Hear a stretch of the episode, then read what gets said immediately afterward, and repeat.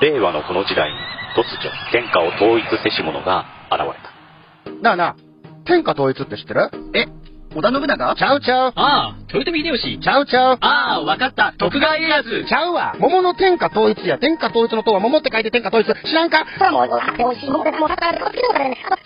う食べてますけど？食べとんかい甘くて美味しいさくらんぼ、桃、りんごは、シシド果樹園の天下統一。天下統一で検索。燻製とは美味しい燻製とは楽しい燻製とは難しくない燻製ミックスナッツ燻製チーズ燻製卵などベアーズスモークハウスがお送りする燻製品の数々お問い合わせはベアーズスモークハウスワン at gmail.com ワンは数字の1でお願いします。ツイッターはアットマークベアーズスモークハウスまでおお待ちしておりますはい、どうも、クレイジーアグリジャパンの菅井、あ、ガス屋です。なんか普通に名前言いそうになっちゃう。えーっとですね、本日はですね、いろいろツイッターのスペースとか最近いるんですけども、あの、DM とかでもね、来るんですけど、DM っていうかまあ、公式 LINE とかもそうなんですけど、あの、資格何取った方がいいですかとかよく聞かれるんですね。あの、新規就農した後の人とか、あとはあの、まあ、今雇用されてる状態で農業に携わってる方とか、あと新規就農目指す方もそうなんですけども、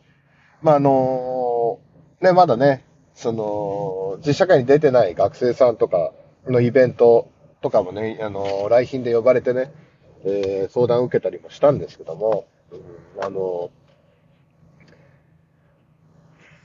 の、例えば学校で出てるので農業簿記何級取りましたとか、こう言ってくる人がいるんですけども、例えば自分があの、まあ、この番組を聞きの方ってあの、農業、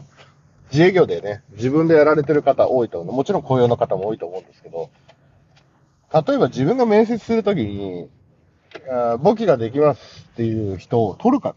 取る、それがその、資格っていうのはその人が本当にその技術を習得してるかっていうことを見るための一つの目安になると思うんですよね。就職面接とかになるわけ。採用面接とかになるわけ。ただ、現実にして、いきなり入ってきた新人に帳簿を見せたりとか、それをやる仕事に就かせるかって言ったら、就かせないと思うんですよね。だって家の帳簿だから。で、この農業経営始めてる人で、簿記の知識そんなに活用する、まあ法人化した人だったらね、その税理士さんとやり取りするときスムーズな会話とかになると思うんだけど、多分簿記の知識なくても申告してしまって、そのままやってきてる人は多いと思うんですよね。うんなんとかやられてしまう。だからたまにその簿記の知識とか、その税務の知識のない人が、ツイッターとかで、なんで100万トラクター払ったのに、この年に100万経費にならないんだって、ぶつぶつ、ね、文句言うのを見てるけど、減価償却のね、意味のその、その経費化するのをその、売り上げに対してね、その、その年の売り上げに対しての経費で、のずっと、あの、損金として入れるっていう、そういう、もともと建物を知らないってだけだけど、でもやれてしまうんですよね。で、せっかくのその、若いうちの学ぶ時間を、その大体の人がね、うん奥その、農業やってる奥さんもそうなんだけど、簿記学びたいです。簿記をやろうと思ってます。俺、他のことやった方がよっぽどいいと思うんだよね。絶対に。だって使わねえもん。ぶっちゃけ。そうじゃないですかね、皆さん。その、就、就職活動するときの学生時代で努力したことの、その、なんていうのかな、一つの証としての資格とかっていうのはあると思うけど、それだったら免許取りに行った方がいいし、重労働、あの、なんていうのかな、肉体労働するから、休ん、寝た方がいいし、それか、あの、なんか、そういう自分の作物の研究した方がいいし、私は高校大学の時にやってしまったから、あの、あれだ、たまたま運が良かったけどね。だけど別にそこまでいるし、ものでもないと思うんですよね。だから、まあ、本題に戻っちゃうけど、何が必要なのかって言ったら、まあ、俺、ぶっちゃけて言うと、ね、大きいトラクター乗るわけじゃないから、普通免許しか持ってないし、普通免許って言っても、マニュアルの9、9の普通免許ね。4トン乗れた時代の普通免許で。だから限定中型か。しか持ってないし。だけどこれでこの他で就職するとか、だったら絶対特殊免許とか、ね、雪国だったらその除雪の仕事もあるから。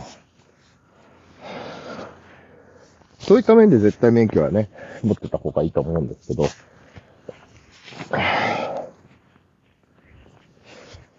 農業でその事務員の仕事っていうのがあるのか。例えばタイピングだとかワープロだとか。で、簿記をそんだけ学んで日照2級まで取れるんだったら普通の会社の一般事務としても通用すると思うけど、でも、経理やるわけじゃなければね、その知識も別に資格も求められてないからね。っていうことなんですよ。だから、自分が雇用される側でいたいなら、もちろん、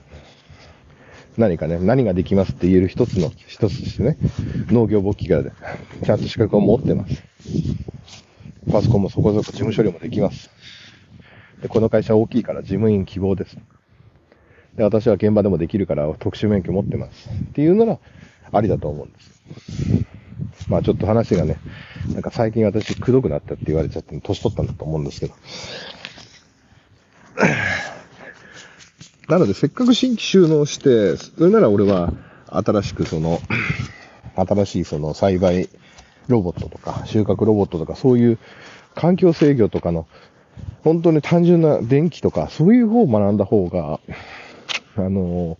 電気工事士とかね、そっちを持ってた方が実は現場では重宝されるかもしれません。え、電気の配線できんの？って言われたら絶対重宝されると思う。そっちの方が絶対現場としてはね、例えば、えー重機ができますとか、あ電気工事ができますとか、そっちの方が絶対、えーえー現場でも農業でもできると思います。うんだから、その、自分で農業やるんだったら、ぶっちゃけた話、畑の中で重機使うの免許いらないから、あれなんだけど、操作方法を知らないと、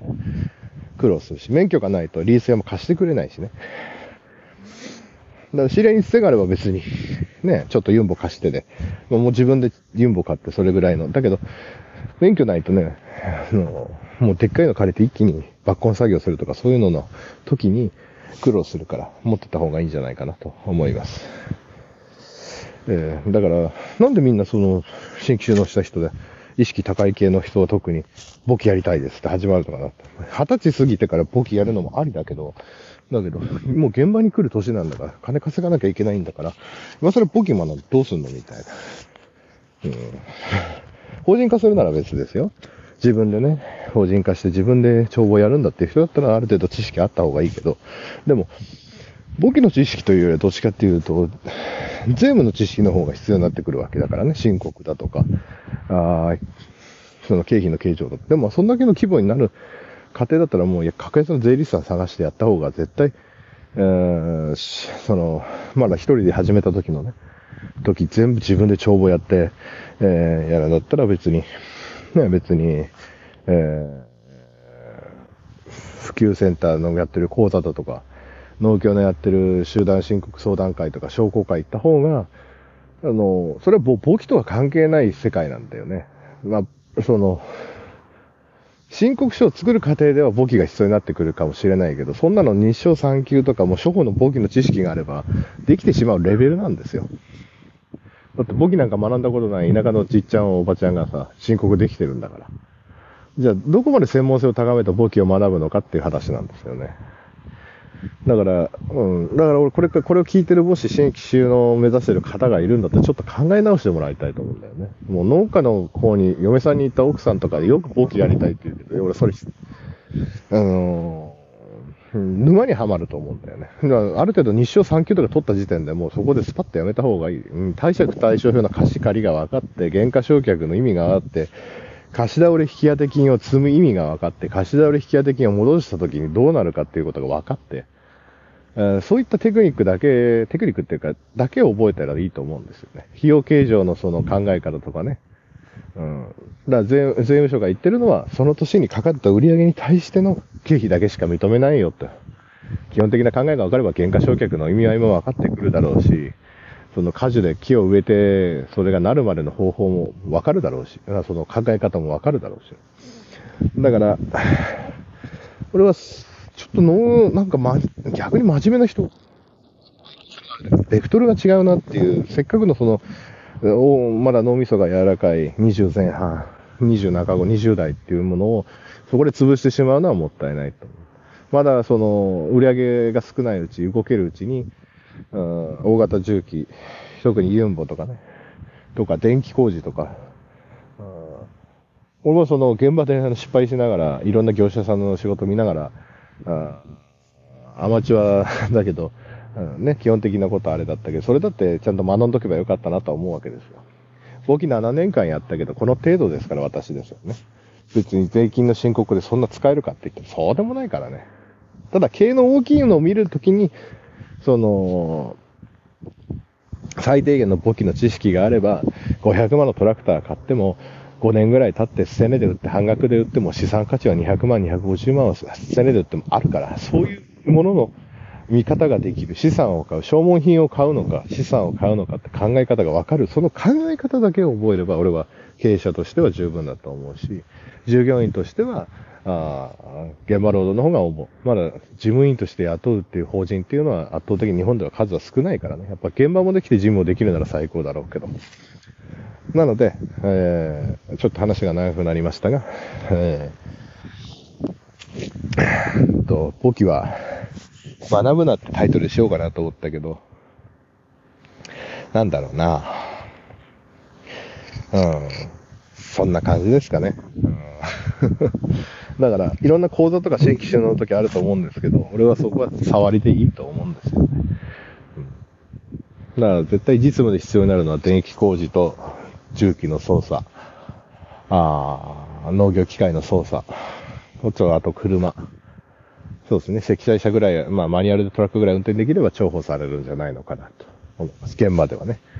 えー、ってところです。あとは、そうですね。あとは、その、行政書士だとか、ファイナンシャルプランナー、FP だとか、そうだなのはいらないですね。で、自分の経営主になるなら、行政書士に、行政書士っていうのは自分の代行して、その手続きを役場にできる権利を、あ資格を持ってるってことで、自分のことをやるんだったら、別にそれはセンスだ。センスでやれることだから。で、自分のライフプランとかっていうのは、その、限界があるよね。そこまでのお金を運用するぐらいの規模感のお金を持ってるなら別だけど。うん。だ保険だとか節税だとかっていうのは利益があって利益処分に困った時に初めてできることだから、そこでは俺は専門家頼った方が絶対いいと思う。専門家っていうのは銀行員とか証券マンのことじゃなくて、やっぱそういった、